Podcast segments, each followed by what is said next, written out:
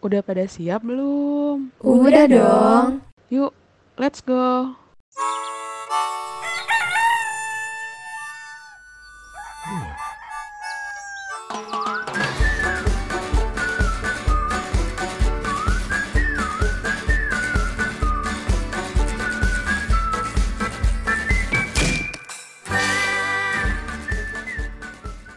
Halo Femkos. Sekarang kamu lagi dengerin iPod. IKK Podcast. Halo Famkos, selamat datang di iPod IKK Podcast. Kembali lagi di segmen biru Bincang-Bincang Seru episode ke-30 bareng aku, Tiara Juniarti. Dan kali ini kita bakal ngomongin suatu topik yang seru banget dan pastinya para mahasiswa itu harus tahu tentang ini. Yaitu topik kita pada kali ini adalah Get to Know PKM. Tapi tenang aja teman-teman Femkos, kali ini aku nggak bakal sendirian karena kita sudah kedatangan tamu nih, yaitu Kaworo Dwi Kusuma Ningrum yang bakal aku kepoin tentang PKM ini teman-teman. Kita sapa dulu kali ya. Halo Kaworo. Halo Tiara. Gimana nih Kak kabarnya? Alhamdulillah baik. Tiara gimana kabarnya? Aku juga alhamdulillah baik ya. Sebenarnya dibaik-baikin ya, karena sekarang tuh lagi musim sakit nih Kak. Iya, yeah, bener-bener. Kak Loro lagi di mana Kak? Aku lagi di rumah, rumahku di Bogor kebetulan. Oh gitu, oke Kak Woro. Uh, boleh nih Kak Woro perkenalan diri dulu biar teman-teman Femkos tahu siapa sih gitu kan Kak Woro yang sebenarnya gitu. Oke, aku uh, izin kenalin diri. Uh, perkenalkan nama aku uh, Woro Dwi Kusmaningrum. Teman-teman biasanya manggilnya Woro. Aku uh, lahir di Bogor, pastinya lahir di Bogor uh, 12 Agustus 2001. Jadi uh, orang pribumi ya, orang Bogor asli gitu. Tapi aku sebenarnya orang Jawa tapi lahirnya dari lahir di Bogor. Gitu. Aku dari uh, IKK 56. Oke, berarti Kak Woro emang ini ya berdarah Bogor, eh berdarah Jawa tapi tinggal di Bogor gitu ya Kak? Dari iya benar banget. Oke, boleh juga dong Kak kayak cerita-cerita gitu tentang pengalaman, prestasi dan kesibukan Kakak nih saat ini gitu.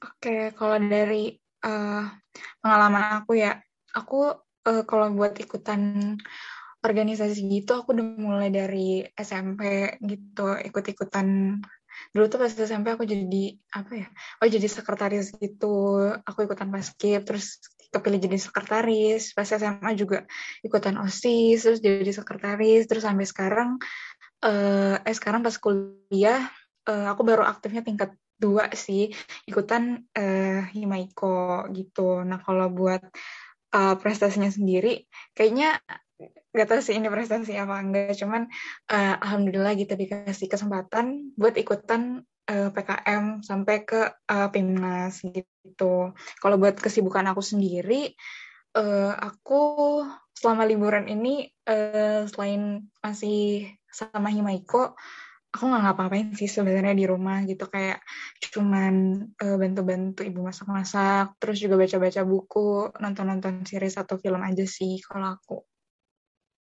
Oh gitu ya, Kak. Berarti kakak udah produktif banget ya dari SMP. Dan juga paling ini ya Kak, lagi mempersiapkan diri untuk menuju semester akhir ya nggak sih Kak? Iya nih, tingkat akhir banget vibes-nya udah kerasa. Jadi mungkin liburan sekarang kayak nyantai-nyantai dulu sebelum nanti diterjang gitu sama tugas-tugas akhir gitu ya Kak? Iya bener banget. Oke. Okay. Tapi sebelum kita lanjut nih kak, kan tadi kakak uh, bilang kakak alhamdulillah gitu ya terpilih menjadi finalis PKM. Tapi mungkin uh, ada banyak nih teman-teman yang masih belum tahu gitu kak apa itu PKM. Boleh dong kakak jelasin gitu PKM itu apa sih kak sebenarnya? Oke, jadi uh, sepengetahuan aku aja nih ya, PKM itu adalah uh, pekan kreativitas mahasiswa. Nah, PKM ini uh, adalah suatu wadah gitu ya yang diberikan oleh kementerian gitu ya, Kementerian Pendidikan, Kementerian Ristek itu kepada mahasiswa nih untuk uh, menggali potensi mahasiswanya gitu untuk mengembangkan, terus juga menerapkan ilmu teknologi yang udah dipelajarin selama kita kuliah kayak gitu sih. Oke, gitu ya kak. Uh, ternyata PKM ini pekan kreativitas mahasiswa gitu kan. Dan setahu aku juga ya Kak, PKM ini kan kayak banyak gitu ya Kak bidang-bidangnya. Ada yang PKM RSH, PKM uh, PM, dan lain-lain gitu ya Kak. Nah, iya. kalau bidang yang Kakak ikuti nih uh, PKM apa Kak?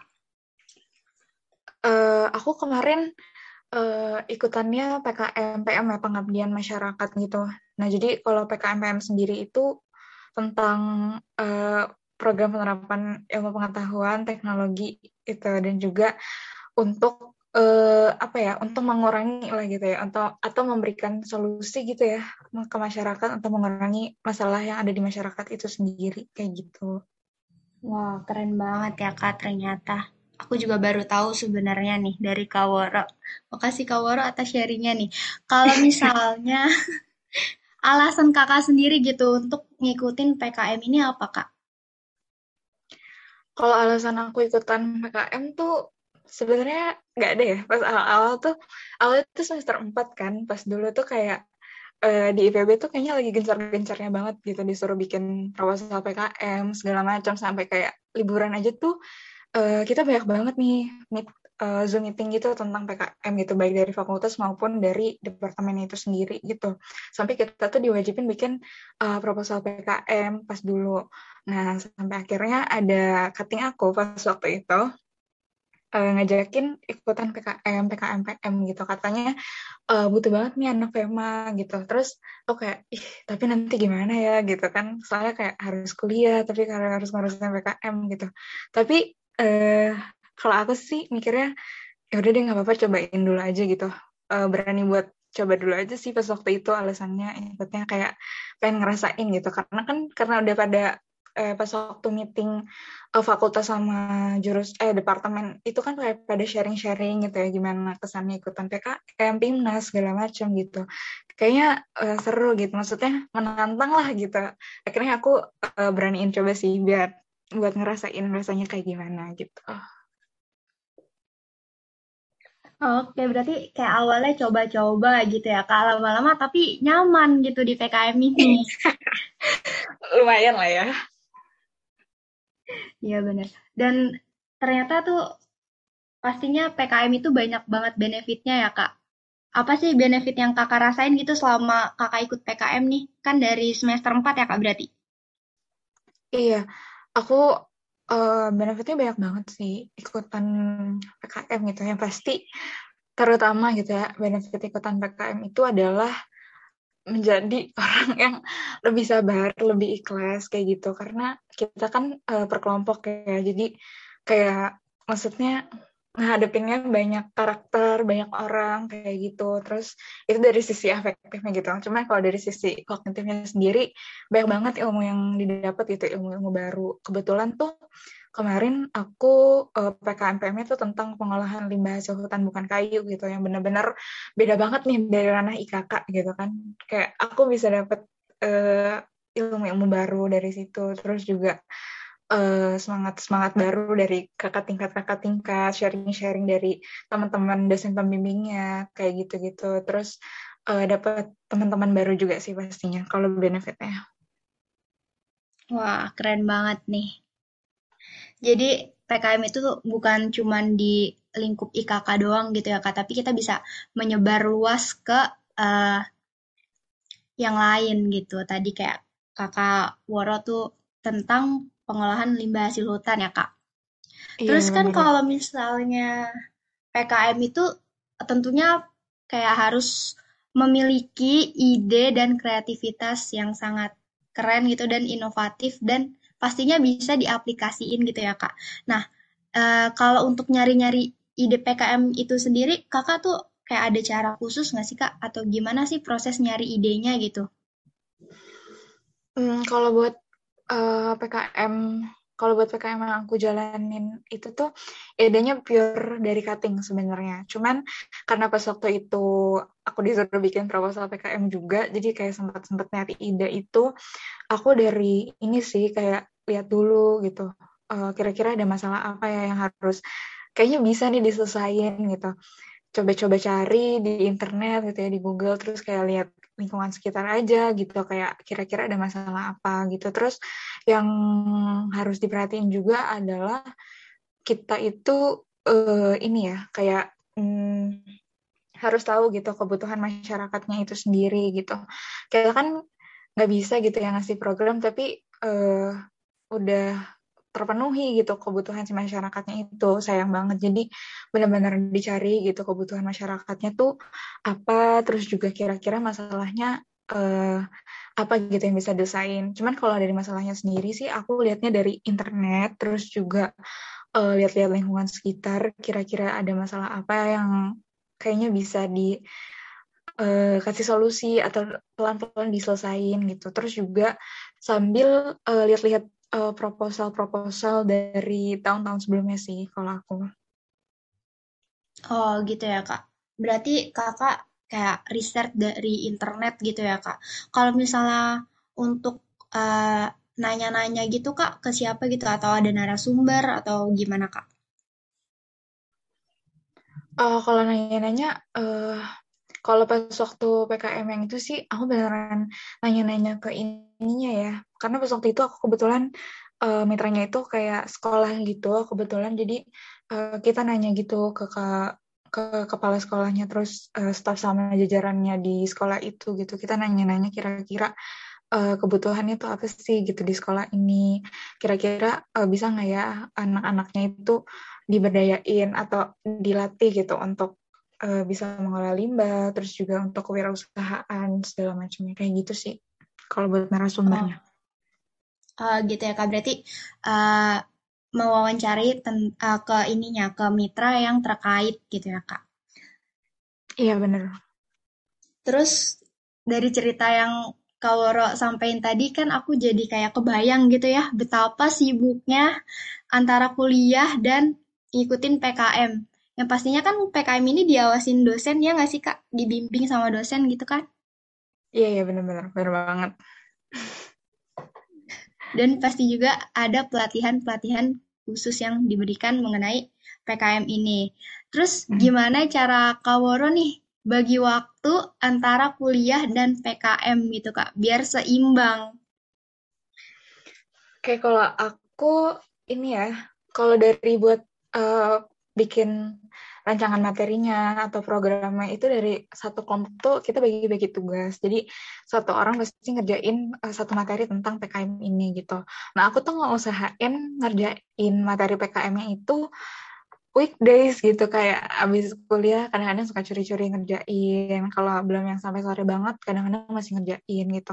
Kalau lagi agak lowong gitu kayak nggak ada tugas atau nggak ada yang deadlineer eh nggak ada yang deadline gitu aku pasti uh, ngerjain si tugas PKM ini. Biar weekend aku tuh biar weekend aku kosong, aku bisa istirahat, aku bisa main sama teman-teman gitu.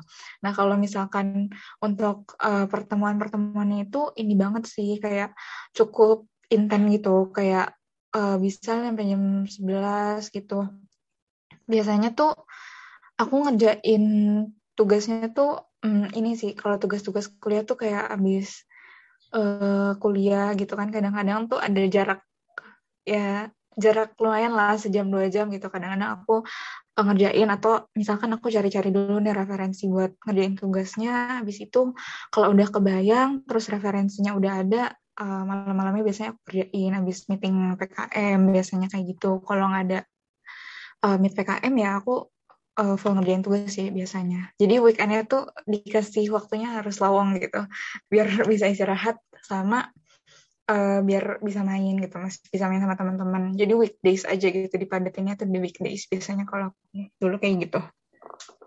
Wah, keren banget nih kalau time managementnya kan masih tetap waras walaupun digempur oleh PKM dan tugas-tugas kuliah gitu kan. Apalagi kemarin semester 5 ya Kak, pasti kan banyak juga tuh tugasnya dan praktikumnya. Tapi Kak Waro keren Iya. banget bisa mengatasi itu semua gitu. Terima kasih. Terus ya Kak, nih kan Hmm. setahu aku lagi nih, setahu aku mulu ya, emang iya ya. Setahu aku PKM itu kan eh, jangka waktunya lama dan panjang ya Kak. Terus Iya, kalau ada nggak sih Kak, kayak tiba-tiba di tengah jalan Kakak merasa bosan atau jenuh atau capek gitu Kak? Kayak tiba-tiba aduh males gitu. Aduh pasti banget lagi, ada banget jenuhnya, capeknya gitu. Kayak maksudnya jenuh dan capek sama orang-orangnya tuh pasti ada banget lah ya karena lumayan lama kayaknya lebih dari 5-6 bulanan terus bareng-bareng ngerjain kayak gitu-gitu tuh pasti ada banget lagi jenuhnya, capeknya gitu. Nah, tapi gimana cara kakak untuk mengatasi itu semua dan bisa konsisten gitu kak untuk menjalani PKM dalam waktu yang cukup lama? Eh, gitu sih. Karena kan kita pasti jenuh lah ya capek gitu kayak nggak semangat. Kadang-kadang ada banget lagi dimarahin cuttingnya tuh. Terus kayak ngulang materinya kayak gitu-gitu dimarahin dosen pembimbingnya. Itu ada banget gitu. Nah kayak yang aku bilang tadi jadi aku tuh biasanya eh, meeting PKN -nya, eh PKN meeting PKM-nya tuh dipadatin di weekdays kan gitu. Jadi weekendnya tuh kosong. Seenggaknya hari Minggu atau hari Sabtu tuh pasti kosong gitu. Nah kadang-kadang tuh aku biar nggak jenuh biar nggak eh, biar nggak capek gitu ya capeknya hilang gitu. Biasanya aku ini sih ngobrol sama teman-teman terus juga eh, nonton-nonton drama nonton-nonton serius gitu biar nggak biar nggak bosan aja biar nggak capek. Terus juga eh, ngobrol-ngobrol juga gitu sama teman-teman eh, kelompok PKM-nya itu sendiri gitu. Kayak sharing sebenarnya tuh uh, yang kita rasain tuh kayak gimana gitu selama sama selama ngejalanin PKM yang benar-benar onak-onaknya tuh dikeluarin gitu ke teman-teman kelompok PKM yang itu sendiri gitu. Biar ya berubah sih enggak ya. Cuman menjadi lebih baik gitu dari teman-teman yang itu sendiri gitu. Terus juga pastinya diri aku juga gitu. Biar jadi lebih lega gitu ya kak udah ngungkapin unek-uneknya selama ini. Iya bener banget. Tapi kalau untuk kekonsistenan itu sendiri gimana kak cara ngejaganya gitu? Soalnya eh, ini aku, teman-teman aku juga lumayan ada banyak ya yang ikut PKM. Terus kadang Hmm. tiba-tiba tuh suka berhenti gitu kak di tengah jalan. Kalau kak War sendiri gimana kak cara untuk konsisten gitu ngikutin PKM-nya? kalau uh, dari aku tuh inget apa ya kayak inget gimana caranya kita mulai dulu sih kayak oh iya ya dulu tuh udah komitmen untuk jalanin ini untuk iya ikutan gitu. Jadi kayak inget sama tanggung jawab dari diri sendiri aja sih kalau aku biar konsisten gitu. Maksudnya ya nggak apa-apa ngilang untuk untuk beberapa saat gitu ya. Maksudnya un- untuk nenangin diri untuk maksudnya untuk warisan diri juga gitu. Tapi ya ingat sama tanggung jawabnya gitu. Tugas-tugasnya dikerjain terus juga kalau mau ngilang ya kabarin gitu. Konsistennya itu dari tanggung jawab yang kita punya komitmen yang kita pegang sama teman-teman kelompok PKM itu sendiri sih kata aku menurut aku.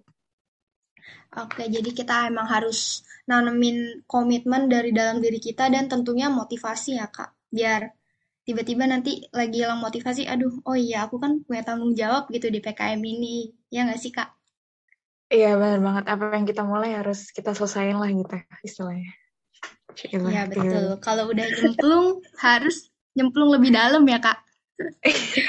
ya harusnya kalau udah nyemplung kayak ya harus berani tenggelam gitu Iya betul banget. Terus aku mau nanya nih kak, kan PKM ini pastinya hampir diikuti oleh seluruh universitas di Indonesia ya kan kak? Nah, iya untuk peluangnya itu seberapa besar sih kak peluang buat lolos PKM dan kayak kakak tahu nggak trik-trik khusus gitu biar supaya lolos PKM-nya gitu? Eh, kalau menurut aku sih, hmm, kita harus benar-benar bikin suatu terobosan baru gitu ya, gitu. Maksudnya eh, jangan jangan jangan kayak ada repetition atau jangan ada pengulangan yang emang kayaknya ini udah pernah gitu kayak ya cuma beda mitra doang atau beda nama program doang gitu. Udah kan kayak uh, masalah-masalah di masyarakat gitu ya, masalah-masalah di lingkungan sekitar kita tuh uh, cukup banyak gitu. Kalau digali uh, potensinya mungkin bisa jadi uh, eh, PKM gitu bisa jadi ide yang bagus nih untuk solusi dari permasalahan itu gitu. Nah kebanyakan tuh hmm, trik-triknya dari aku apa ya? Itu sih kayak pinter-pinter ngelihat uh, masalah di masyarakat, pinter-pinter nyari uh, peluangnya juga, terus banyakin ngobrol aja sih sama orang gitu. Karena tuh kadang-kadang kalau kita ngobrolnya random tuh kadang-kadang kita malah dapet idenya gitu. Kayak oh iya ya bisa jadi kayak gini, bisa jadi kayak gitu, kayak gitu sih triknya kalau dari aku. Oh iya terus kalau sebenarnya, iya. Oh iya, uh, aku lanjutin. sebenarnya kalau peluang lolosnya pasti uh, gede banget sih menurut aku karena uh, makin ke sini tuh kayaknya orang-orang makin kreatif terus juga makin inovatif in, apa ya kayak bener-bener pintar ngelihat peluang yang ada aja gitu di lingkungannya. Jadi peluangnya menurut aku besar banget, apalagi kalau buat IKK gitu, karena kayak hmm, belum ada. Maksudnya jurusannya kita tuh jarang banget gitu. Jadi terobosan-terobosannya tuh bisa jadi suatu solusi lah untuk permasalahannya gitu. Peluang lolusnya juga lumayan gede menurut aku. Oke, berarti emang kita tuh harus rajin-rajin diskusi dan tukar pikiran gitu ya kak sama orang-orang banyak nih mengenai uh, hal tersebut dan juga tentunya harus peka sama keadaan sekitar nih kayak isu-isu sekitar yang bisa dijadiin ide PKM gitu ya kak. Iya bener banget. Nih kak, kan banyak mahasiswa IKK mungkin uh, yang belum yakin atau pengen ikutan PKM tapi kayak masih bingung gitu kak dan belum yakin aja gitu dari kakak sendiri ada nggak sih tips untuk ngeyakinin diri sendiri gitu kayak ayo gue tuh harus ikut PKM gitu gimana kak tips dari kakak ya. apa ya kalau tips dari aku uh, ini sih menurut aku uh, ya udah gitu berani coba aja berani coba tapi berani coba tapi tetap diimbangin sama tanggung jawab dan komitmen yang emang kita mau kasih ke kelompok PKM ya gitu. Kayak hmm, sebenarnya kalau ada yang ngajakin PKM menurut aku uh, beraniin dulu aja coba. Tapi kayak kita sambil mikirin kayak kita yakin gak ya sama diri kita sendiri? Terus uh, ngelihat ke depan tuh kira-kira tugas-tugasnya kayak gimana? Terus juga uh, bakalan ada kegiatan apa aja gitu yang kita ikutin? Kita harus merhatiin itu juga sih. Tapi menurut aku buat kita yakin itu adalah berani coba dulu sih menurut aku. Karena kalau kita nggak berani coba kita nggak akan tahu nih rasanya. Kita nggak akan tahu rasanya nana-nana selama di PKM tuh kayak gimana gitu Oke, berarti emang kita tuh tidak boleh takut untuk mencoba ya, Kak. Jadi iya, coba aja dulu sebelum Anda mati penasaran nih. Iya, Daripada penasaran, mending dicoba ya. Jangan gak yakin, gak yakin terus. Ayo yakinin dirinya untuk ikut PKM yuk. Bisa. Iya, Terus Kak, bener banget. Nih, kalau misalnya buat teman-teman Femkos nih yang pengen ikut PKM gitu, mungkin ada nggak sih pesan dari kakak gitu buat para Femkos yang pengen ikut PKM nih? Hmm, apa ya kalau buat Femkos pesannya uh, semangat terus, maksudnya semangat terus dalam menggapai tujuan kita masing-masing gitu ya. Uh, terus juga, um, aku nih kalau aku perhatiin tuh kayak anak-anak IKK tuh kebanyakan itu uh, um, kayak kurang percaya diri gitu. Kayak menurut aku teman-teman harus percaya diri sama dirinya sendiri, uh, berani mencoba karena yang tahu potensi dan kendali dari diri teman-teman itu ya teman-teman sendiri gitu.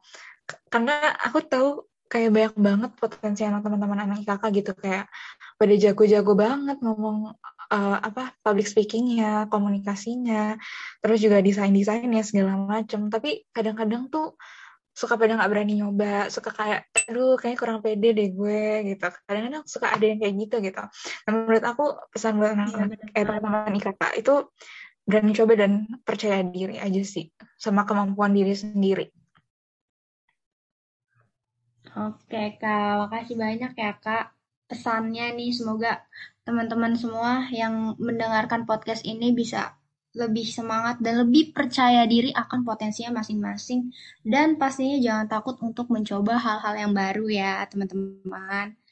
Nah, Benar buat teman-teman Femkos nih, ayo persiapin diri. Yang belum yakin, ayo yakinin dirinya karena yang tadi Kak Waro bilang PKM itu banyak banget benefitnya ya Kak. Iya, banget. Banyak banget. Dan pastinya gak akan nyesel nih ikut PKM. Ya nggak sih Kak Waro? Eh, nggak nyesel sih, karena banyak banget manfaat yang bisa diambil dari ikutan PKM gitu. Nah, oke. Mungkin sekian dari podcast episode ini. Terima kasih Kak Woro yang sudah bersedia aku kulik ya tentang PKM, aku kepoin ya. Iya, terima kasih juga nih udah mau diundang ke podcast. Semoga teman-teman Femkos lebih termotivasi nih buat ikutan PKM dan tentunya tadi dari pesan yang Kak Woro sudah sampaikan harus lebih percaya diri dan berani mencoba. Dan aku Tiara podcaster pada kali ini dan tamu kita ada Kak Kawaro di Kesemaning Room. Pamit undur diri, sampai jumpa di episode selanjutnya. Terima kasih. Terima kasih.